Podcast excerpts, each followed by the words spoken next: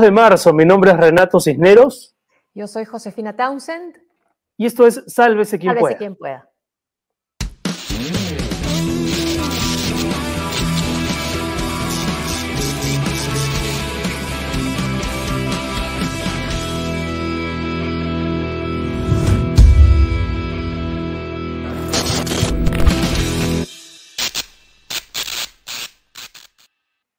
Bueno, bienvenidos a otra edición del programa. José, ¿qué tal?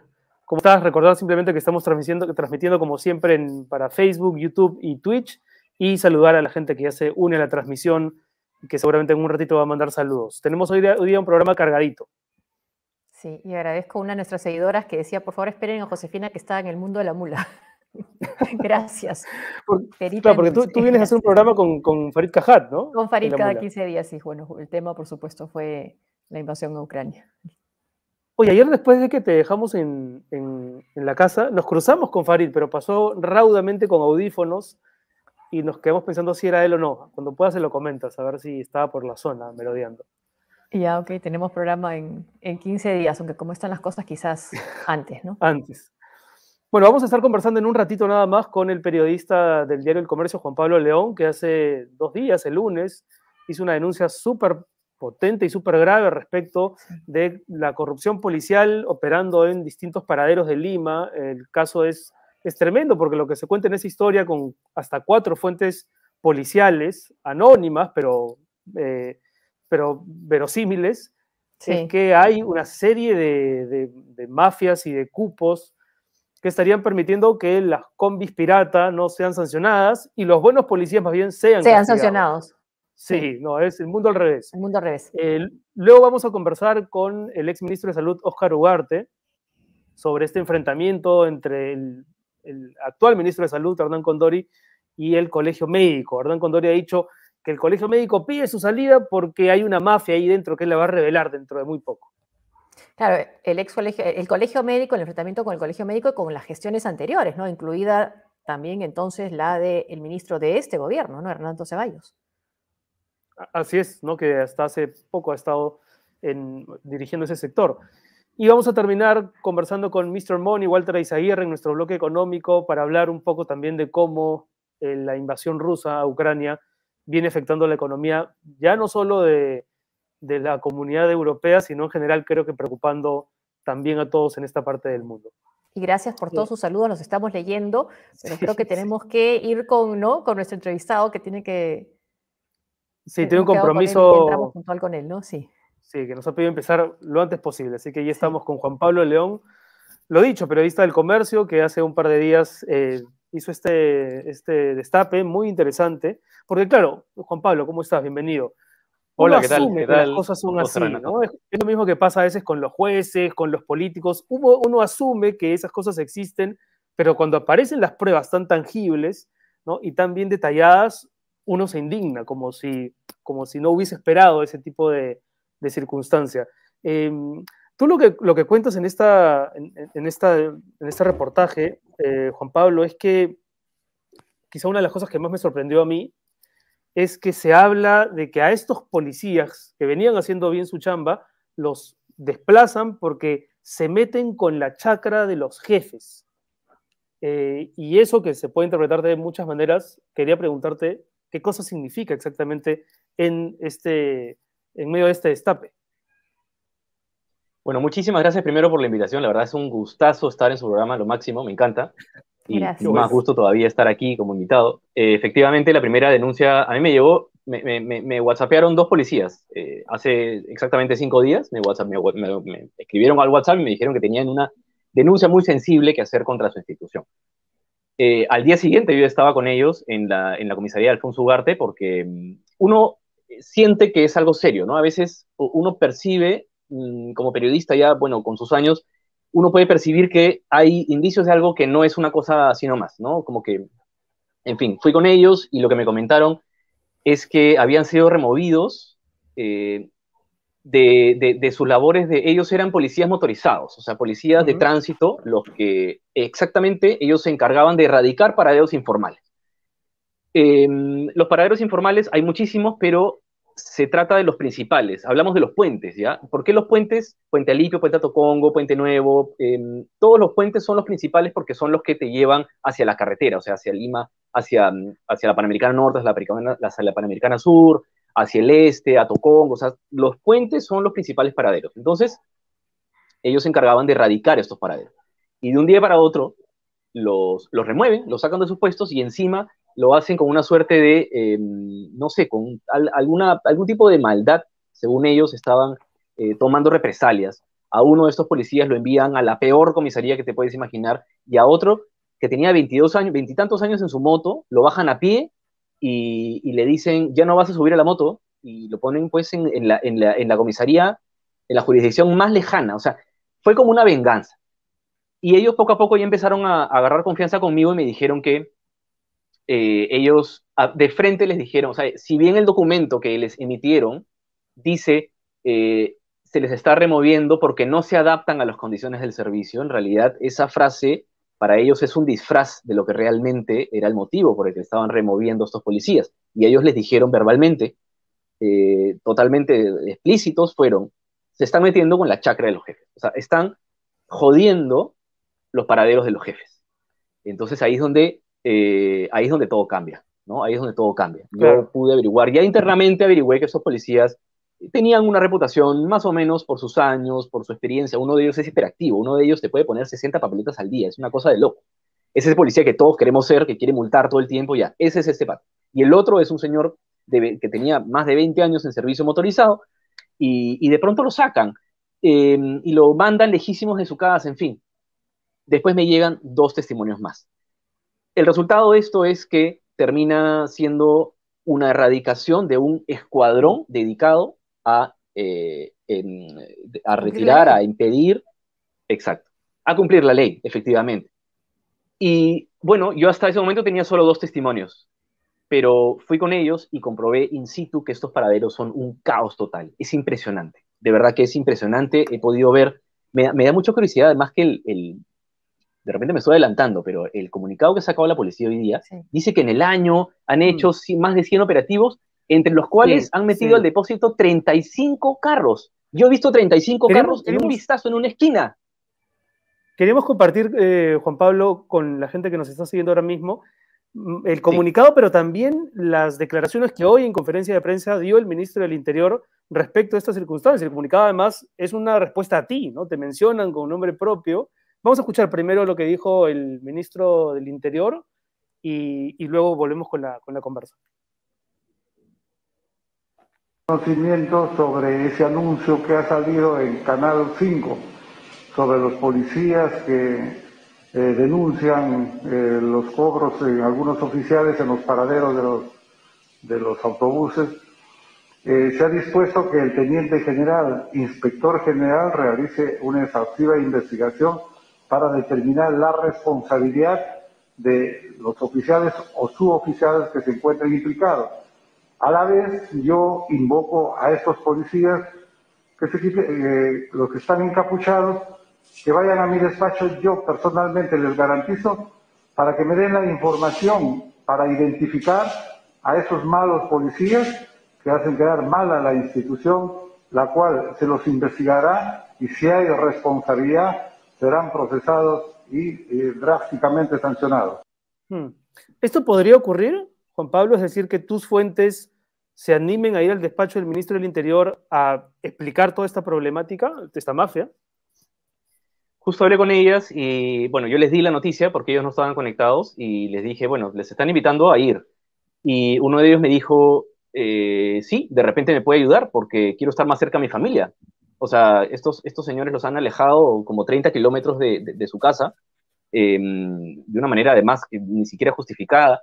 Entonces, pero claro, yo les, di una opinión muy personal, muy personal, y les dije, eh, trata de, de, alguna forma no exponerte, ¿no? O sea, porque también estamos hablando de muchísimos intereses y posiblemente de una, una red que tiene décadas, ¿no? O sea, por supuesto, esto es algo, el tema de las comias, por supuesto que es algo que se conoce hace muchísimo tiempo, lo que pasa es que esto es un, es un indicio más, ¿no? Y, pero nada, estaban interesados en... ¿no?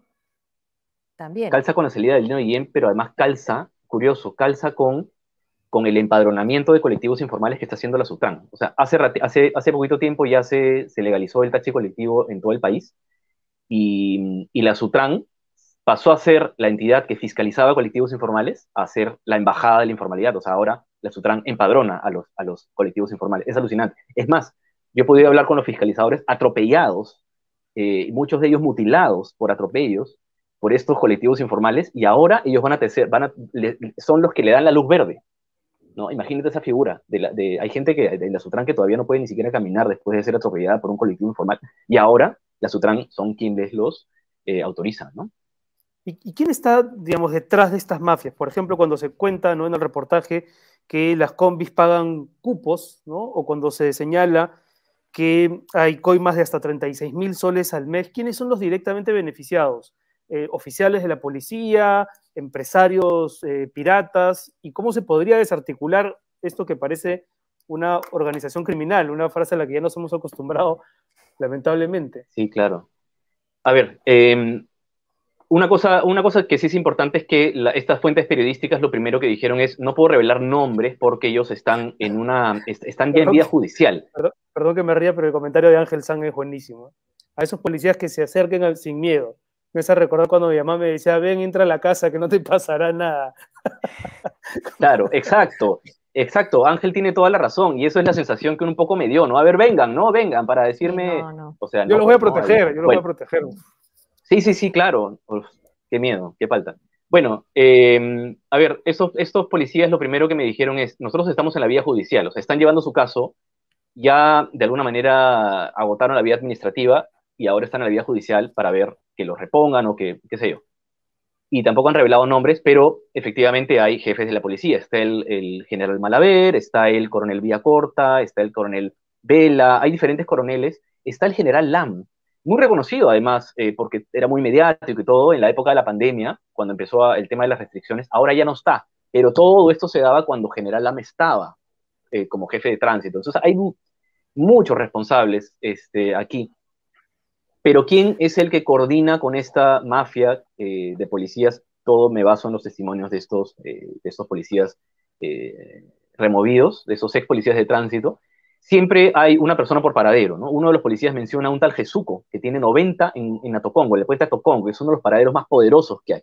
Jesuco tiene 90 minivanes que hacen colectivo pirata, 90. Y cada una da para la bolsa 50 soles al mes por 90 son 4.500 soles. Por sentido, por sentido, o sea, eh, en este caso Atocongo sería eh, este-oeste, ¿no? Entonces, eh, claro, ahora, esa es una jurisdicción puede tener 8 paraderos, 9, 10 paraderos. Estamos hablando de 40.000, 50.000 soles, que los mismos policías removidos, los ex policías de tránsito, dicen que, por supuesto, no va una sola persona, va al comisario, ve al jefe de tránsito, va mm. a diferentes, eh, ¿no? Entonces es como que chorrea, chorrea e, ese dinero, es, es muchísima plata. Y si te das cuenta, em, es, una, es lo que ahora estaba pensando, el, hay un sector político al que le conviene esto, ese statu quo, ese, ese, esa fotografía en la que en la que nada, en la que, ah, o sea, a ver, para poder explicarlo. Hay demasiados, em, la ley favorece al infractor, o sea, hay demasiadas normas mal hechas en los reglamentos del Ministerio de Transportes, en las leyes del mismo Congreso, que permiten a los infractores eh, mm. poder seguir al volante. Eso no se va a cambiar nunca porque a este sector que promueve lo informal le conviene perfectamente. Y un ejemplo muy claro es, exacto, que siga así, Josefina. Eh, un ejemplo muy claro es lo que pasa con eh, los choferes. Casi todos los choferes son venezolanos. También hay colombianos. Tiene brevete, lo que dices tu tweet, claro. Claro. No tiene brevete. Bacán. Ok, no tiene brevete. Uno diría, oye, pero sin brevete te, te, ponen la multa. Bueno, dime tú, ¿qué multa te van a poner si no tienes brevete?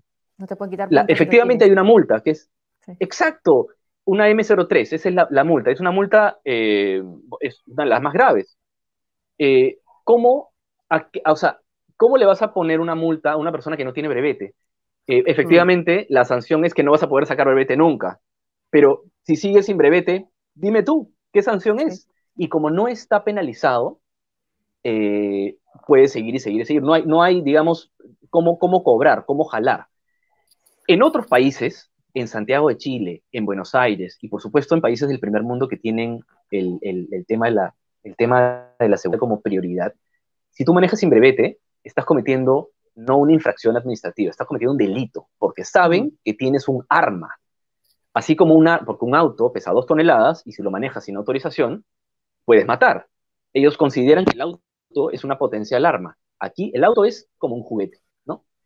Y hasta el día en que alguien, algún congresista, se le ocurra cambiar esta, este reglamento eh, y penalice algunas infracciones de tránsito, solamente hay una penalizada que es beber al volante. Pero hasta el día en que no se penalice otras infracciones, esto no va a cambiar. Y te he hablado de un vacío legal. Deben haber unos 80 que en la campaña No te pases del comercio hemos podido investigar. Ahora, eh, eh, tú mencionas, uno de, los, uno de los policías castigados por hacer su trabajo fue llevado a una comisaría donde lo que sirven, eso no puede ser calificado de almuerzo, ¿no? ¿Eso es un castigo para él o eso es lo, que, lo normal, entre comillas, que se sirve en esa comisaría o en otras comisarías de nuestro país? ¿Tenemos la foto? No, no, no, nuestro productor llegó a, bajar la foto para que la gente que no tenía oportunidad de ver el reportaje todavía se haga una idea del castigo que mencionaba Josefina. ¿Todavía no? Ya, bueno, el almuerzo, el almuerzo sin, sin, sin, empezar, además, o sea, tomó la foto sin haber este, comido un bocado. Era un hueso con yuca policías, ¿no? Personas que tienen que estar eh, de, alguna forma, pues, ¿no? O sea, alimentados, bien tratados, en, por supuesto, o sea, tienen que tener condiciones, pues, y bueno, ese es el menú que le dan en esa, en esa, en esa comisaría. En esa comisaría, no pues puede decir para no, no revelarlo, ¿no? No puedo, lamentablemente. no pues, puedo. A ver, ahí está. Eso ese, es. lo que dan, ese es el almuerzo, ¿no? un hueso con, con, con yuca. Hueso pelado. Ahora, vale la pena señalar que Juan Pablo lleva eh, algunos años ya cubriendo el tema de transportes, por eso es lógico que los policías que quieren hacer la denuncia lo busquen a él para poder canalizar su, su, sus protestas, su preocupación. Em, y aunque tú has estado, por, por, la chamba que vienes haciendo en el comercio, muy pendiente de lo que ocurre en la calle, eh, me imagino que también tienes una idea de lo que ocurre dentro de la institución, del MTC. ¿no? ¿Qué te ha parecido, por ejemplo, la salida del ministro Silva con mariachis incluidos y una aparente fiesta que, no sé, desde, desde nuestra posición yo creo que era más bien como una fiesta, ¿no? Que estaban celebrando que se iba. Porque de otra manera, ¿cómo puede haber un festejo así con un ministro que ha sido tan negativo? El padrino de las combis, según el comercio. El embajador de las combis. El embajador, de las combis. Un titular que le dolió mucho, por cierto, pero era absolutamente cierto, ¿no? Bueno, a mí me parece, eh, esta fiesta que se dio, me parece absolutamente lógica, Renato, Josefina, porque les ha dado trabajo a todos ellos, eh, y no solamente a ellos. Yo, antes de, antes de que yo hace un par de meses publiqué también un informe que recopilaba la cantidad de procesados, sentenciados e investigados hasta por corrupción y peculado que él puso como altos funcionarios. O sea, la lista era tan grande que mi editor decía, oye, uno más, es como que ya, ni siquiera llamaba la atención la cantidad de procesados y sentenciados que, Juan Silva puso, ni siquiera como en, cargos administrativos, sino como altos funcionarios, como altos funcionarios, es impresionante. Y, por supuesto que después siguió y siguió eh, dándole trabajo a muchísima gente sin experiencia. O sea, eh, a pesar, o sea, lejos ya del tema de la penalidad y los, los este, antecedentes que tenían esos funcionarios, lo que, lo que más llama la atención es que ninguno tenía experiencia en el cargo, o sea, ni siquiera el propio ministro. La única experiencia del ministro Silva en el transporte eran las papeletas que le pusieron, la única. Y bueno, que, según muchísimos indicios él, él era colectivero también. Em, pero eh, me parece, pues, claro, la, la, forma de celebrar con bombos, platillos, con serenata y todo eso era como si se fuera pues a la guerra, ¿no? Esa era la sensación mm. que te queda de un ministro que, que además no, no hizo nada bueno por el transporte, no solucionó nada. Eh, han sido seis meses absolutamente perdidos para el, para, el, para el gremio, en el que además no aceptaba ninguna, ninguna responsabilidad de, lo que él estaba haciendo dentro del sector. Bueno, sentía que tenía también apoyo político en el Congreso, ¿no? Hasta la última AP se abstuvo, ¿no? Eh, ya tuvo que salir, bueno, era insostenible eh, su presencia, pero ¿qué nos garantiza que la próxima gestión no va a mantener la misma línea en lo que la informalidad este, que vemos se refiere? Ni la próxima gestión, Josefina. Eh, hoy día, ayer y hoy, se ha visto de pronto, se vieron un montón de policías en los puentes eh, a Tocongo y a Lipio. Nunca he visto tantos este, policías de tránsito. Yo, por supuesto, hice, hice, hice el recorrido. No había minivanes, no habían piratas, todo eso es lo que suele pasar, ¿no? El show y todos los policías han estado, este, todas las redes de los policías redes sociales han estado difundiendo que sí, que cometimos la informalidad. Yo te aseguro que el lunes va a estar todo exactamente igual, por una sencilla mm. razón. Hay muchísimo dinero en juego. O sea, no solamente dinero, hay cupos, hay extorsión, es una maquinaria en la que, en la que cuando uno entra ya no puede salir, como cualquier mafia organizada, por supuesto basada en esos testimonios. Eh, mira, mira lo que, lo que me cuenta uno de los policías, eh, cuando ya la situación era más, ya, no podía ser más indignante, uno de los policías me dice, cuando nos, cuando nos sacan, cuando nos han removido, nos dijeron, eh, oye, ¿no quieres irte? Bueno, arréglame pues 5 o 6 mil soles por ahí. O sea, estaba su jefe policial, según ellos, estaban pidiendo que el propio policía pague para mantenerse en el puesto. Eso es un cobro de cupo, eso es una extorsión. Lo que se, lo que se denunció cuando, cuando, cuando se discutía el tema de los ascensos, ¿no? Tanto en las Fuerzas Armadas como también en la policía, que, que las, los desplazamientos costaban dinero. Y no mira, solo, no solo que te asciendan, sino mantenerte en el puesto también cuesta. Exacto. correcto, y, correcto, sí. Y, mira, em, es algo que todos sabemos, ¿de acuerdo?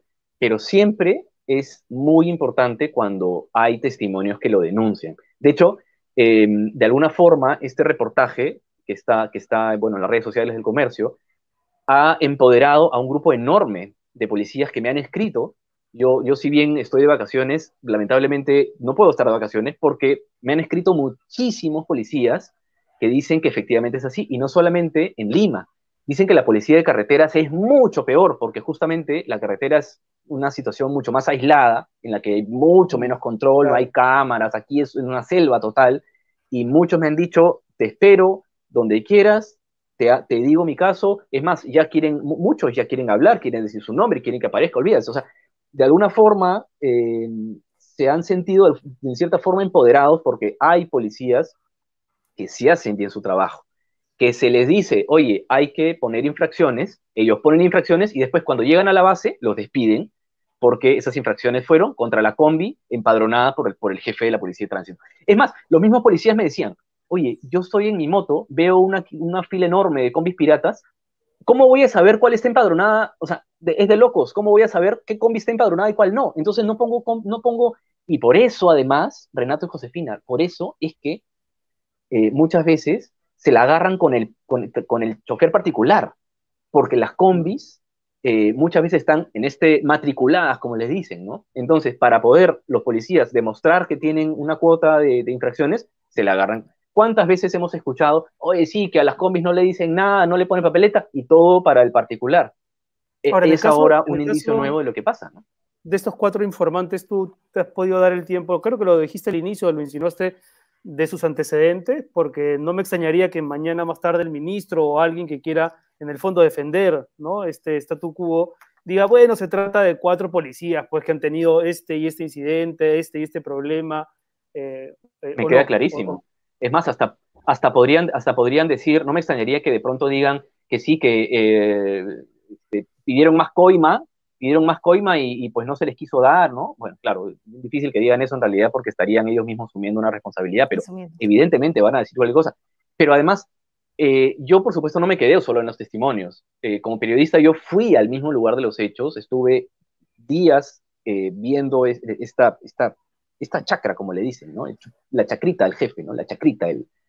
Y efectivamente no había un solo policía. Hay un momento en el que yo les digo, mira, eh, justamente aquí, este es Puente Nuevo, toda el auxiliar de la mm. izquierda, toda es, eh, están amarillas en realidad, porque bueno, eso es otro reportaje que sacamos. Estos minivanes son piratas, pero se ponen de amarillo para, eh, para pasar como taxis, pero en realidad todas son, y además el colectivo está prohibido en Lima, o sea, son informales toda esa fila. Y a la derecha, una, tierra de nada. Y a la de eso, digamos, es por, por ley, ellos mismos se organizan, ¿sabes qué? La auxiliar es mía y a la derecha es la pista misma, ¿no? En Puente Nuevo, donde todas son combis piratas, porque tienen los colorcitos de, empresa, pero en realidad son, eh, digamos, cuando pierden la autorización por antigüedad, esas combis se quedan con los colores para seguir funcionando, para poder pasar piola, para intentar pasar desapercibida.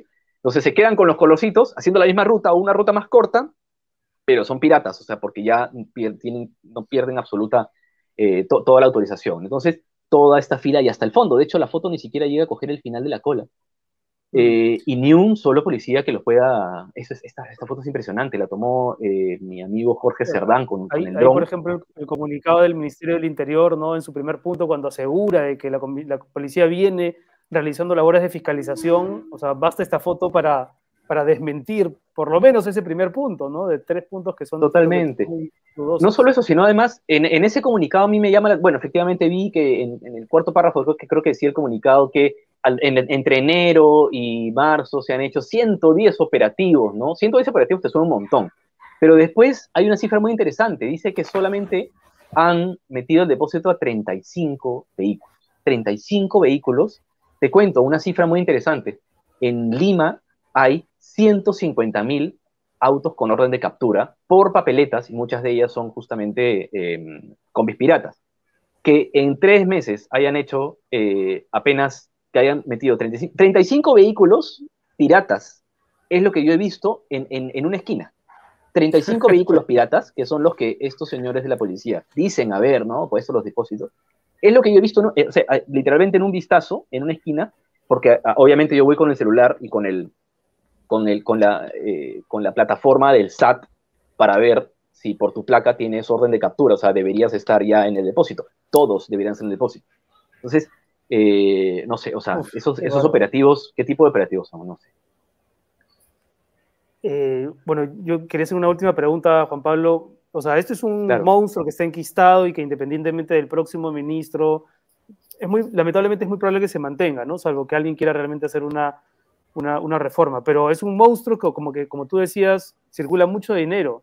Y cuando te metes con el dinero de la gente informal o directamente corrupta, empiezan las amenazas. No, ¿No te han llegado ya al WhatsApp algunas amenazas? ¿No tienes miedo de que eso ocurra? Bueno, en este caso, em, aunque no lo creas, es un poco más riesgoso porque lo que, lo que he hecho yo es darle voz a testimonios. O sea, em, si te, o sea no, sé, no, es una mm, falsa modestia ni nada, pero yo le, simplemente lo que he hecho es darle voz a una serie de testimonios que, por supuesto, hay que armarlo, hay que ponerlo en un producto periodísticamente atractivo y jalador, manteniendo total objetividad, pero lo que yo he hecho es darle voz a personas que querían declarar algo, ¿no? Entonces, em, en este caso, no, por supuesto, siempre tomo mis precauciones, evidentemente, por ahora no he tenido ningún mensaje negativo, eh, los mensajes que he tenido han sido más de apoyo, como te digo, me han llamado policías de Piura, de Trujillo, de Lambayeque, de Arequipa, y me han escrito, por supuesto, también de Lima, todos empoderados y diciendo, esto pasa así, no solamente en, el tema de transporte, pasa en todo, en muchísimas divisiones de la policía, em, y, y, lo que quieren es declarar, o sea, quieren decirlo, porque saben que es posible hacerlo sin que se expongan y, con indicios y con documentos y con cosas para que realmente se mueva un poco la institución. Eso pregunta Alberto Cano, por ejemplo, Cano Alba, ¿quiénes son los jefes? ¿Congresistas? Bueno, algunas votaciones llaman la atención, ¿no? Y respaldo que tuvo hasta hace poco Silva, el ministro. Totalmente, no, no lo movió y, decía, me acuerdo el nombre del vocero de Fuerza Popular, que Fuerza Popular sí, que lo va a interpelar y todo eso. Fuerza Popular ha apoyado la informalidad en el transporte desde siempre, toda la vida, desde que Alberto Fujimori eh, liberalizó el mercado de las combis y trajo el caos, hasta muy recientemente cuando el mismo Fuerza Popular ah, eh, daba, este, apoyaba los, este, los proyectos de ley en favor del taxi colectivo. O sea, es este, o sea, no puede decir nada Fuerza Popular y todo el Congreso, y por supuesto Acción Popular, que también quería, hay muchísimos proyectos de ley de Acción Popular contra, contra, contra, contra los propios ciudadanos, ¿no? Mira, es una cosa muy curiosa, no sé si tengo tiempo de decir esto, que me, gusta siempre eh, decir, es una cosa que siempre he pensado. Todas las decisiones en materia de transporte que se toma desde el Congreso, desde el MTC, todas estas que mucho criticamos, todas son pensando en el, en el chofer, en el empresario del transporte, como para apoyar al chofer, al empresario del transporte. Ninguna está desde la perspectiva del ciudadano. Ninguna, ninguna, ningún reglamento, ningún proyecto de ley, ningún, nada, ninguna iniciativa del gobierno está enfocada en el ciudadano que finalmente es el principal afectado del transporte público, en el que mueren 3.000 personas al año en accidentes de tránsito, en el que la gente pasa hasta cuatro horas metidas en un bus, en una mototaxi, en un colectivo informal porque el transporte es un caos. Entonces, el día en que las propias autoridades del transporte empiecen a usar el transporte, van a empezar a hacerse eh, reglamentos y leyes y normas. Eso siempre lo hemos dicho eh, aquí. Cuando, cuando la experiencia de la administración pública, de, los bienes públicos, lo vivan en carne propia los que toman decisiones, tal vez podrían empezar a cambiar las cosas. Eh, Juan Pablo, muchísimas gracias, de verdad, por estar con, nosotros y por darnos más detalles de esta importante denuncia que ojalá traiga cola y ojalá que se sumen los buenos policías con sus testimonios para no, para no dejar que la institución se corrompa más. Eh, Juan Pablo León ha estado aquí en SQP. Gracias. Gracias. Y especialmente en vacaciones, además, ha conversado con nosotros. Gracias. Sí. Qué bárbaro, ¿no? Qué bárbaro. Eh, Mileva Marón decía, esto me recuerda a una película, no leí exactamente a cuál Tigre Blanco, de, que pasa en la India, creo que es esa. Sí, sí, el Tigre Blanco, efectivamente. Eh, bueno, seguimos a la espera de conocer la identidad del nuevo ministro de Transportes, pero sin muchas ilusiones, sinceramente, porque da la sensación de que Silva ya ha dejado ya todo preparado para que el que venga continúe con el desmadre. Sí, Silva con el respaldo que ha tenido el Congreso, ¿no? Finalmente. Antes de ir, José, con nuestro siguiente invitado, el ex, el ex ministro de, de Salud, Oscar Ugarte, simplemente comentar un par de noticias del día. Una, eh, bueno, el anuncio que ha hecho el primer ministro Aníbal Torres de que no están en el gobierno de, por, la, por una asamblea constituyente, que no la van a promover, que no es su prioridad y no deja de ser una declaración interesante en un gobierno que llegó con esa bandera, ¿no? Hace siete meses al, al a Palacio. Y, y, luego también lo de Repsol, ¿no? Repsol, eh, no sé si tenemos la nota de gestión, pero ha anunciado que ha llegado a un feliz acuerdo con los pescadores de las zonas afectadas por el derrame de petróleo pero cuando uno lee el detalle de la información, la verdad es que es un es bien, bien poco... Sí, resultan pagándoles, ¿no? Compensatorio, ¿no? soles, vales de 500, 500 soles. Ahí está. Repsol firmó acuerdo para beneficiar a 1.400 pescadores afectados por derrame de petróleo. Claro, suena bien, pero son bonos de 500 soles por pescador, un derrame que lleva, ¿qué? ¿Un mes? ¿Poco, y lo publican en su cuenta en Instagram, ¿no, Repsol? Sí. Sí, pero en, pero en la cuenta en Instagram no dicen que son 500 soles. No, no. Ahí está, y no dicen cuánto es, sí, y bueno, como no van a aceptar, por supuesto algo tiene, ¿no? Pero, pero no es, pues, ¿no? Para publicarlo eh, no es, no, no va de acuerdo con el daño generado. Y lo de Aníbal Torres, claro, dice eso, pero también hay que recordar lo que dijo Vladimir Cerrón en una entrevista con Rebeca Diz, ¿no? Que él es primer ministro con la anuencia de Perú Libre. Entonces, quizás la anuencia ha sido que por ahora no haya asamblea, pero él está ahí con la anuencia de Perú Libre. Y lo que también es interesante es la votación de hoy en Naciones Unidas, em, condenando, ¿no? Deplorando la agresión rusa en, Ucrania. Son 141 eh, países que han estado a favor de esa declaración, y incluido el Perú. O sea que lo que ha dicho Vladimir Cerrón a, favor de Putin, o lo que ha hecho Verónica Mendoza en contra de las sanciones contra Rusia, eh, no es la posición oficial peruana. La posición oficial importante. peruana es condenar la agresión a Ucrania y exigir el retiro de las fuerzas eh, rusas y sin condiciones de territorio ucraniano. Y la, Unión Europea también está muy, muy fuerte porque Putin está, ya entró en una espiral de locura, ¿no? amenazando con temas nucleares. Eh, lo otro que yo quería comentar respecto de lo local, ya para ir con el doctor Ugarte, es el caso de la madre de la congresista Rocío Torres, ¿no? que ha sido aparentemente eh, secuestrada y sí agredida. Y entonces, claro, surge inmediatamente la sospecha o una teoría de la conspiración porque la congresista Torres eh, pertenece a la subcomisión que acusó a Pedro Castillo, el presidente, de traición a la patria. Y, no hay que olvidar que la propia congresista Torres no tiene un proceso por lavado de activos y su padre es uno de los hombres más buscados por la policía. Entonces hay tantos elementos que yo coincido con lo que hoy ponía en Twitter el analista político José Alejandro Godoy en este sentido. ¿no? La agresión contra la madre de la congresista Torres es condenable, 100% de acuerdo con eso, y debe ser investigada a fondo por las autoridades. El tema es tan delicado que usarlo de modo político sobre la base de hipótesis no corroboradas ni un lado ni del otro resulta por lo menos impertinente. ¿no? Eh, decir que es una venganza con todos estos elementos es muy irresponsable. Y listo, vamos a escuchar lo que dijo hoy el ministro de Salud contra el Colegio Médico y una alusión, creo yo, no indirecta, sino directa a Óscar Ugarte. A ver.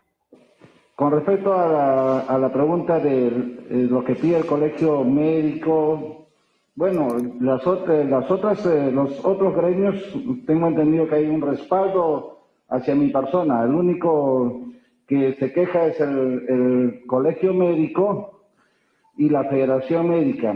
Ya voy a estar en un, en un espacio televisivo y les voy a con documentos les voy a explicar ampliamente eh, lo que he encontrado en el sector salud. Y ahí van a ver ustedes por qué el colegio médico pide mi salida, por qué se preocupan tanto de que el ministro de Salud, Hernán Condori Machado, salga de esta cartera. Van a tener muchas sorpresas. Está con nosotros el doctor Oscar Ugarte, el ex eh, ministro de Salud del gobierno de transición. Doctor Ugarte, buenos días, buenas tardes, bienvenido. Buenas tardes, Josefina. Buenas tardes, Renato. Gracias por la invitación.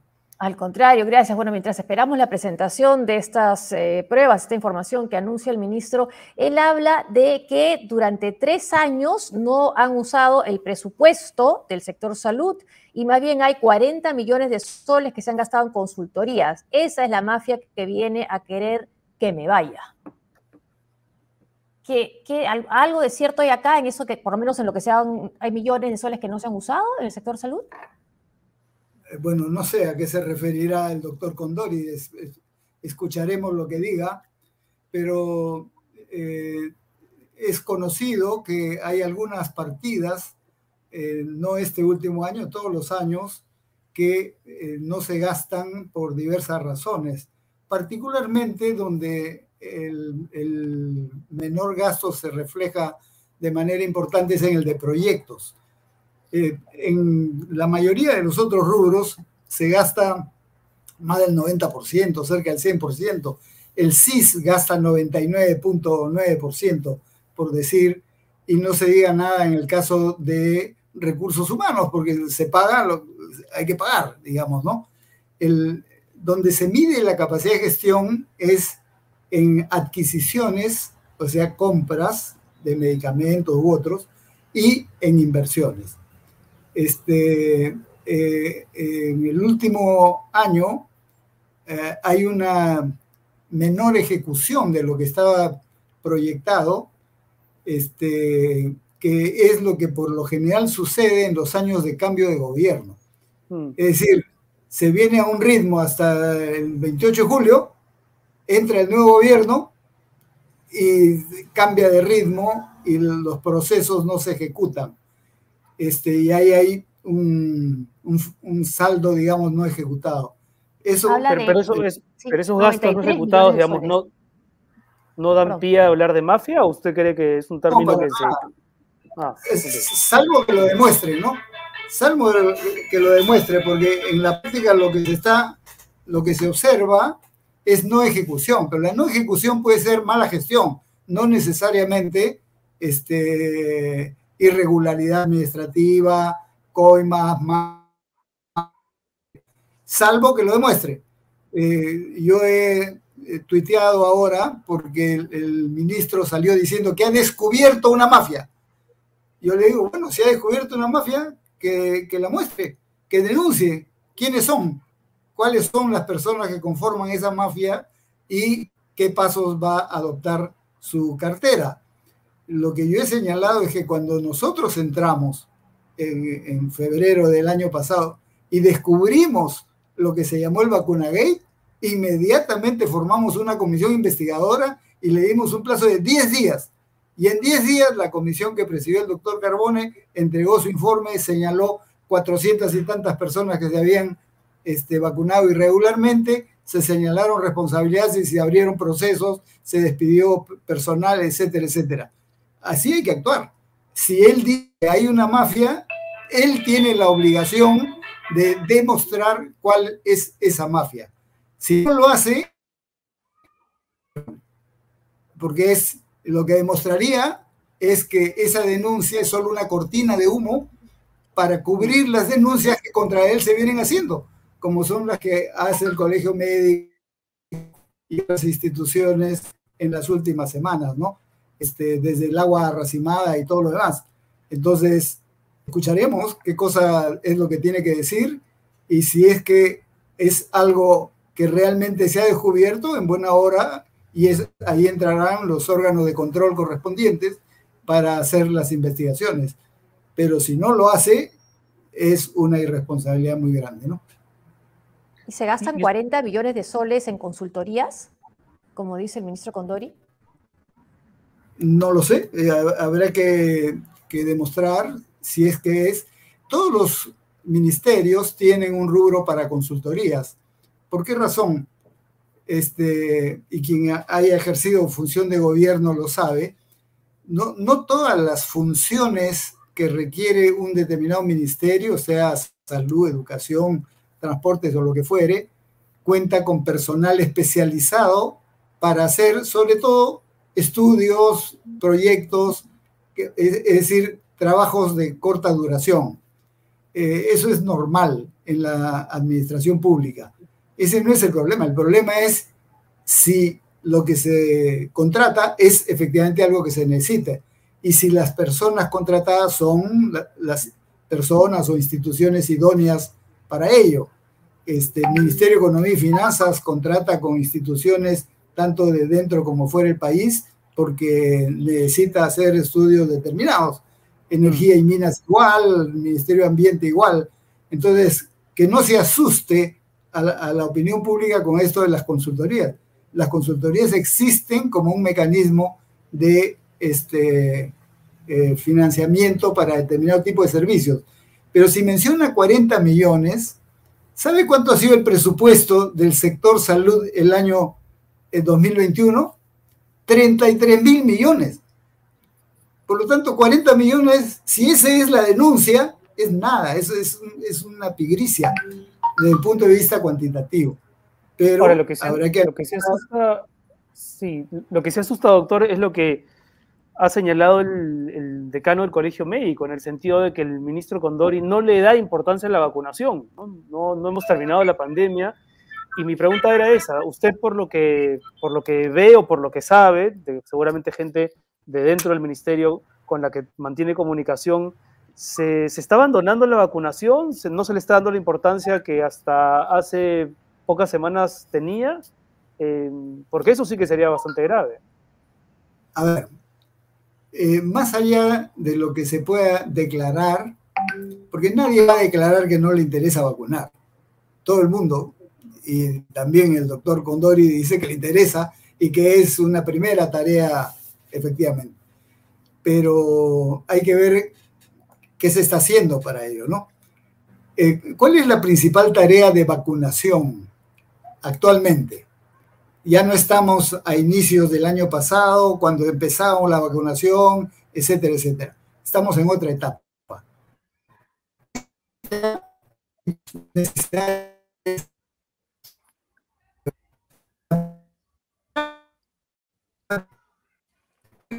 ¿Se ha congelado? Problemas con la conexión del, del doctor, Ugarte. ¿no? Se ha quedado, Sí, se ha quedado congelado. Pensé que era, pensé que era, pues sí. Ojalá se nos está escuchando, ojalá que pueda ingresar yo, nuevamente. Yo les escucho bien.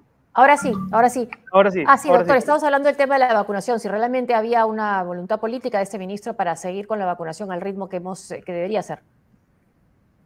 Las declaraciones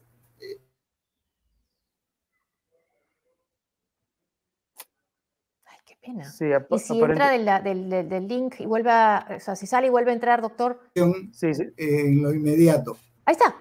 Uno es la, uno es la vacunación de niños, sí. ¿no es cierto? Este, ya se vacunó hasta finales del año pasado a los niños de 12 a 17, o sea, adolescentes. Ahora el reto es de 5 a 11 años. Y ahí se ha avanzado solo hasta el 50% de la población objetivo. Claro, recién empezó en enero. Lo que hay que demostrar es que esa vacunación no se para, que continúa y que luego se pone la segunda dosis, etcétera. Ese es una, un reto fundamental de esta gestión del doctor Condori. Y la segunda, pero creo que es tan importante como la primera, es completar a toda la población objetivo con por lo menos tres dosis. Hmm. Porque durante el año pasado se tuvo éxito eh, impulsamos lo que era el reto, dos dosis para toda la población objetivo. Pero ya se ha demostrado que luego de unos meses se pierde el efecto logrado por la segunda dosis. Y eso es lo que en los países europeos, Estados Unidos, todos han comprendido y por eso viene la dosis de refuerzo, ¿no es cierto? Y Perú también lo empezó a hacer en el segundo semestre del año pasado. Por lo tanto, el reto principal es vacunar a toda la población objetivo con tres dosis. ¿Qué porcentaje de la población objetivo está vacunada con tres dosis? 31%. 31%. Es decir, casi el 70% no tiene el refuerzo de tercera dosis. Y ese es el reto más importante porque eso significa que el 70% está descubierto a un posible, eh, una posible eh, ola o un recrudecimiento de la tercera ola. Ahora, doctor, esta información que veo que Salud en Casa lo publica, la publica en, en Twitter, tomando una nota de la República, que hay casi 17 mil dosis de AstraZeneca que han vencido y no podrán usarse. A ver, ese es otro problema, ¿no? Que es un problema típico de gestión. Este, no solo de AstraZeneca, hay vacunas de Sinopharm también que se han distribuido y que no se están aplicando. Y las de Sinopharm llegaron en septiembre. O sea, y esas tienen máximo seis meses de duración. Pero no sirven para tercera dosis, ¿no? Sí. Para tercera dosis. Sirven, por supuesto. ¿Sí? AstraZeneca, Sinopharm sirven para tercera dosis igualmente Pfizer, por supuesto.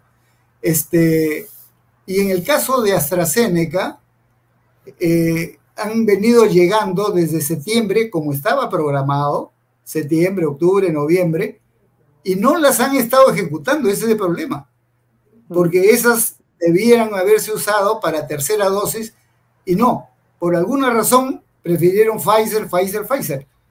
Entonces, cuando se han dado cuenta que ya se les estaba venciendo no 17 mil, ¿ah? un millón y pico de dosis al 28 de febrero, han empezado a correr, no sé cuántas han logrado poner, pero hay como más de 2 millones de dosis de AstraZeneca que se vencen a fines de marzo. ¿De, de quién es responsabilidad eso? De la gestión, tanto actual como los últimos meses, que tenían que haber previsto que esas vacunas tenían que utilizarse antes de que se venzan. Entonces, eh, si eso es lo que va a ser denunciado, entre comillas, por este, el ministro Condori, se está disparando a los pies, porque es una responsabilidad por... de su gestión, sino de la gestión de este gobierno. Digamos, por las vacunas no utilizadas, por estos pleitos con el, con el colegio eh, médico, y por el desorden que ha denunciado una funcionaria como Gabriela Jiménez, que, estuvo muy de cerca del proceso de la vacunación desde marzo del año pasado. Eh, ¿Usted cree que Condori debería seguir en el Ministerio de Salud, doctor Ugarte? Eh, bueno, no solo por eso, yo desde un principio planteé que era una mala decisión del presidente Castillo designar al doctor Condori por todo lo que ya vimos desde el inicio este, es, esta promoción del agua arracimada, en la promoción de la ivermectina, eh, cosas que ya están totalmente desfasadas y que no tienen ninguna base científica, eh, mostraban, y eso es lo que dice también el colegio médico, eh, a un profesional digamos, lo que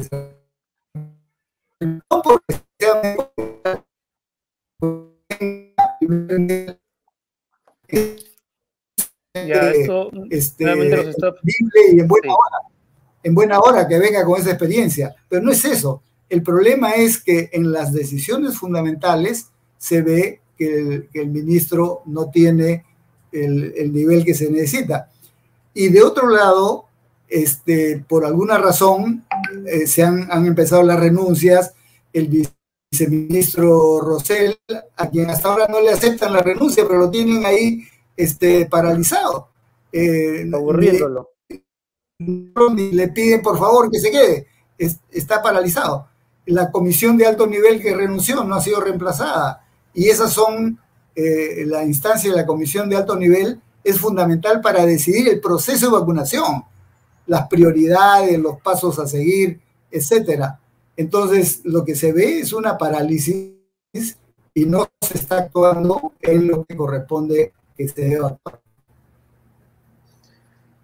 Muy bien, doctor Ugarte, muchísimas gracias, eh, por estar nuevamente con nosotros y, y claro, nos quedamos igual de preocupados que usted, ¿no? Por el miedo a que el proceso de vacunación no cumpla con su cronograma y sus tiempos debido a este, a este tema político. Eh, José, antes de ir con Mr. Money, nuestro asesor económico, y hablar de cómo la, la guerra también está influyendo en el deterioro de la economía, no solamente en, en Rusia, eh, queríamos compartir un anuncio que hizo la Cancillería sobre la repatriación de peruanos que están precisamente en Ucrania y teníamos un tweet, que no sé si lo tenemos por ahí. Bueno, primero el comunicado, ¿no? Donde se señala que el primero de marzo se embarcó a 24 peruanos, el consulado honorario del Perú en Kiev embarcó a 24 peruanos desde la estación central del tren de Kiev hasta Varsovia. El segundo punto lo podrías leer, porque me parece que hay información. Uy, se fue el, sacaron el comunicado. Ahí están los peruanos repatriados de Ucrania que llegaron a Lublin, donde fueron recibidos por el equipo eh, consular del Perú. Nuestros compatriotas siguen camino a Varsovia, donde los esperan los funcionarios de nuestra embajada. O sea, finalmente no pudo ir un, avión eh, peruano a recogerlos, y más, creo que, más bien creo que la idea es que salgan en vuelos comerciales. Creo que el presidente ahí se adelantó, ¿no? En anunciar el envío de un avión. ¿Lo tenemos? Bueno, hay compatriotas que ya están a salvo. Eso es una buena noticia. Esa, esa es la buena noticia. ¿Está salvo de economía? Vamos a preguntárselo a Walter Izaguirre en. A ver, el bloque económico. Ah, y además que su libro está muy bien, ¿no? También. ¿Cómo se llama el bloque económico? A ver, ¿te acuerdas o no? Salva tu bolsillo, vamos. Salva tu bolsillo.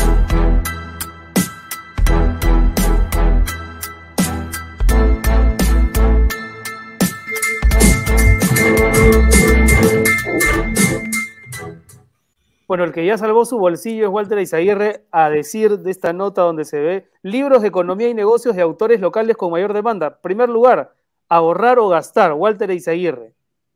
No es un homónimo, ¿no? Eres tú, Walter. sí, en realidad soy yo. Ese es el último libro que ya está ya casi funcionando muy bien en todas las le, le está ganando a Cristian a Cristian Arens, a Rolando Arellano, a Nano Guerra, a Max Garrido Leca, a Elaine King que también es el colegio de Carmelitas, a Patricia Merino y a Patricia Canepa. Wow. Ahí estamos avanzando. Gracias, gracias por la mención. Bueno, cuéntanos, este, cuéntanos qué, está pasando, bueno, con, con, el rublo y en general con la economía en Europa. Con el rublo, creo que ya nadie quiere hablar del rublo, en realidad ya, ya casi ni existe. Probablemente esté en sus peores valores en los últimos 20 años. Pero vamos a hablar de lo que las personas acá siempre están preguntando, sobre el tema del dólar. Y el, Eso. el dólar tuvo, ¿se acuerdan que hace una semana estábamos hablando y estaba casi 369, 370, ¿no? Ha venido recuperando así suave, despacito, ha venido recuperando un poco el, vamos a decir, al alza. ¿Por qué? Porque vamos a explicar en un momento por qué está subiendo el dólar también. Y el euro, por el contrario, el euro se vino a la baja. Llegó hasta cuánto, Renato? Tú estabas ahí más al tanto. Cuatro días, creo, ¿no? 4.17. 4.17.5. Ahí estaba. Y ahora, como que ha, ha, subido. El día de hoy ha subido un poquito. El día de hoy ha subido. Ahora está en 4.21 la compra y 4.30 la venta. ¿Y esto por qué? Justo por lo que va a venir en la siguiente diapositiva, donde les vamos a comentar un poco a las personas el impacto que está teniendo este conflicto entre Rusia y Ucrania. Hemos tratado de resaltar tres, cuatro puntos que son los más importantes para nosotros, ¿no?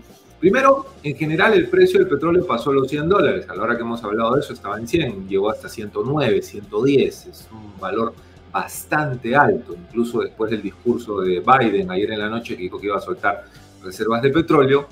Y esto nos va a afectar, como luego vamos a conversar, no porque nosotros le compremos a Rusia, sino porque al ser Rusia un, vamos a decir, productor de petróleo importante en el mundo y cortarle el caño, pues obviamente la demanda va a empezar a cambiar a nivel mundial. Entonces nosotros los de Latinoamérica somos como los que estamos en la cola. Así que ahí vamos a tener problemas para poder conseguir. Se cerró el mercado de valores ayer y antes de ayer y hoy día también en parte en Rusia. En Estados Unidos cuando sucede algo así muy fuerte le llaman el alt, que es como que poner un alto pero lo hacen por una hora, dos horas, no más en general. Ya cuando tienen algún tipo de, crisis muy fuerte, como ha pasado ahora en Rusia, tuvieron que cerrar el mercado de valores. Y es más, en casi todas las plataformas, bueno, en todas las plataformas donde uno puede intercambiar divisas, el par rublo, dólar, rublo, euro, cero. Ya no puede funcionar. O sea, ya no se está comerciando. Eso es parte de las sanciones, obviamente, que les han, que les han impuesto, porque cómo sacarían el dinero. Y el rublo ha perdido más de 30% de valor. En, esto es en dos días nada más. O sea, ojo, ¿ah? no veamos solamente todo el impacto mundial, sino veamos ahora el impacto que está teniendo la población rusa y también la población bielorrusa, que son pues los que están manejando este tema del rublo. La gente sale con su plata y ahora puede comprar 30% menos de cosas en la calle. No solamente lo que nos va a tocar a todos los demás, sino también el impacto interno. Pero ahora vamos a llevar esto a nuestro bolsillo, a salvar nuestro bolsillo acá en nuestro país. En la siguiente diapositiva les hemos preparado cuatro cosas muy puntuales de cómo nos afectaría. Empiezo por la última. El precio del dólar aumentaría y se ha venido cumpliendo. ¿Por qué? Porque va a haber inflación y cuando hay inflación la gente se refugia en el precio del dólar, se refugia en la moneda. Entonces eso hace que siga, que siga subiendo un poquito. Al euro estar bajando porque está en la zona de conflicto, por decirle de alguna forma, entonces la moneda más fuerte va a ser el dólar y obviamente el oro también, que ha tenido una apreciación muy fuerte en las últimas semanas. Para nosotros venimos de unos problemas, eh, sobre todo en el tema de la pandemia, el pan subió mucho también, y la gente decía, oye, ¿por qué sube? ¿no? Porque habían algunas cosas que nosotros estábamos importando, el valor de, de, la moneda también que había subido mucho, pero Rusia es el cuarto país del cual nosotros importamos trigo. Rusia y Ucrania son conocidos en el mundo como el granero de Europa. De ahí es donde sale la mayor cantidad de trigo. Eso se va a cortar y esto va a hacer obviamente que el trigo suba y sus derivados en general también. No vamos a hablar del maíz amarillo duro, que también podría tener un impacto por ahí y eso subiría el precio del pollo. Pero bueno, ahora vamos a hablar un poco sobre este tema del trigo. Las exportaciones, como ha subido el petróleo, y el petróleo obviamente mueve la mayor cantidad de tema de flete marítimo, van a empezar a subir. Entonces las exportaciones y las importaciones también van a empezar a tener estos valores mucho más altos, ¿no? Una de las cosas que yo también hago dentro de mis múltiples actividades son temas de exportación y nosotros ya estamos viendo que los fletes son bastante más altos de lo que eran antes, porque el petróleo ha subido en dos semanas una barbaridad de dinero. Entonces ahora la gente se, se cubre con contratos futuros de petróleo para poder tener un precio específico. ¿no? Eh, perdona, un, un, comentario de una seguidora que acaba de hacernos, si es que Rusia está comprando bitcoins, creo que lo dijo, a ver si lo tenemos ah, ahí. Sí. Lo que pasa es que ayer, se, ayer, ayer y antes de ayer hubo una disparada del Bitcoin. Pasó hasta 45 mil dólares, estaba por debajo de los, de los 37 más o menos, y pasó casi hasta los 45 mil en uno o dos días. Hubo una muy buena rentabilidad en ese tema. Y se atribuyó en que las personas querían refugiarse, como no podían comprar dólares en Rusia, porque estaban con estos tipos de candados o euros, querían refugiarse en el Bitcoin. Y eso pudo subir un poco el precio, pero ahí ha quedado, no ha subido más de 45 mil dólares, creo que ese fue el pico que tuvo ayer en, en, horas de la madrugada.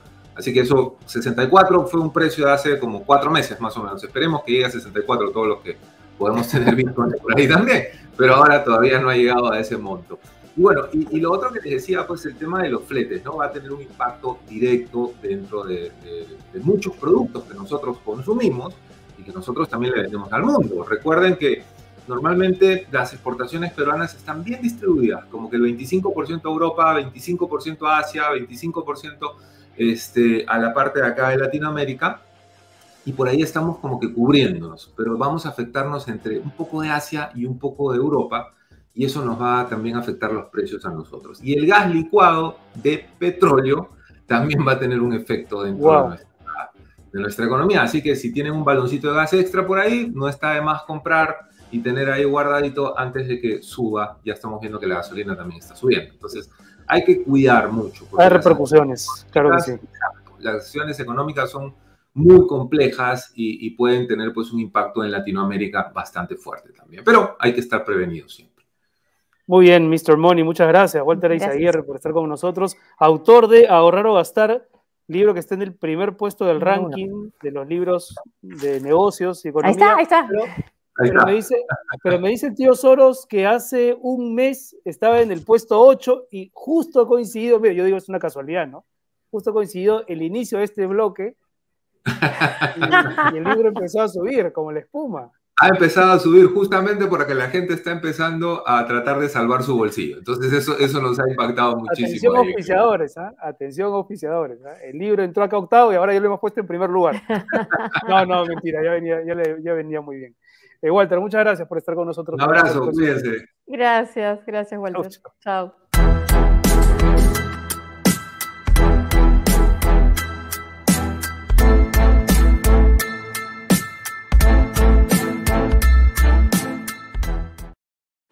Listo, José, nos vamos. Se vienen novedades en ese cupé. ¿ah? Yo solo me va a decir, no digas nada, pero hay que decirle a nuestros seguidores, sobre todo a los suscriptores, a nuestros Patreons, que vienen novedades que estoy seguro van a, van a celebrar y, y nosotros también. y que nada, que estén atentos, que compartan mucho el, el video, no seas así. para comprometerte, pues, para comprometerte al aire. A ti te hablo, tío Soros, a ti. Y, también sí, la próxima por ejemplo, de estos temas, ¿no? De este tema, eh, vía Twitter. Sebas de Géminis es un tuitero. La quimioterapia de mi hermana es mañana y no hay Fligastream. Ya hay varias informaciones que nos han llegado de pacientes, ¿no? Que están en tratamiento de cáncer y se quejan porque no encuentran los medicamentos. Sí. Sí, hay una, hay, bueno, hay, hay demoras en varias cosas, ¿no? En, en eso, en el abastecimiento de medicamentos para pacientes de cáncer, el tema de los trámites. Hay un saludo de Jorge Díaz Cotrina que dice, tío Soros, Josefina Renato, manden un saludo de cumpleaños para mi amada esposa Lupe, Bazán. Feliz día, Lupe. Feliz un abrazo, Lupe. un abrazo para ti. Que tendría mucho Jorge. Sí. Este, y, bueno, nada, saludos desde aquí y nos encontramos el viernes que va a estar, lo podemos decir, ¿no? Ya está confirmado, ¿no? Sí. Sí, Hoy, día, se fue, hoy día se fue a motear pero el viernes va a estar con nosotros Gustavo Gorriti y para hablar de las muchas cosas que han ocurrido y las que probablemente puedan suceder de hoy hasta el viernes, que pueden ser muchas. Así es. José, nos vemos. Nos vemos. Chau, chau. Chau. Ya corta, pues, ya terminó.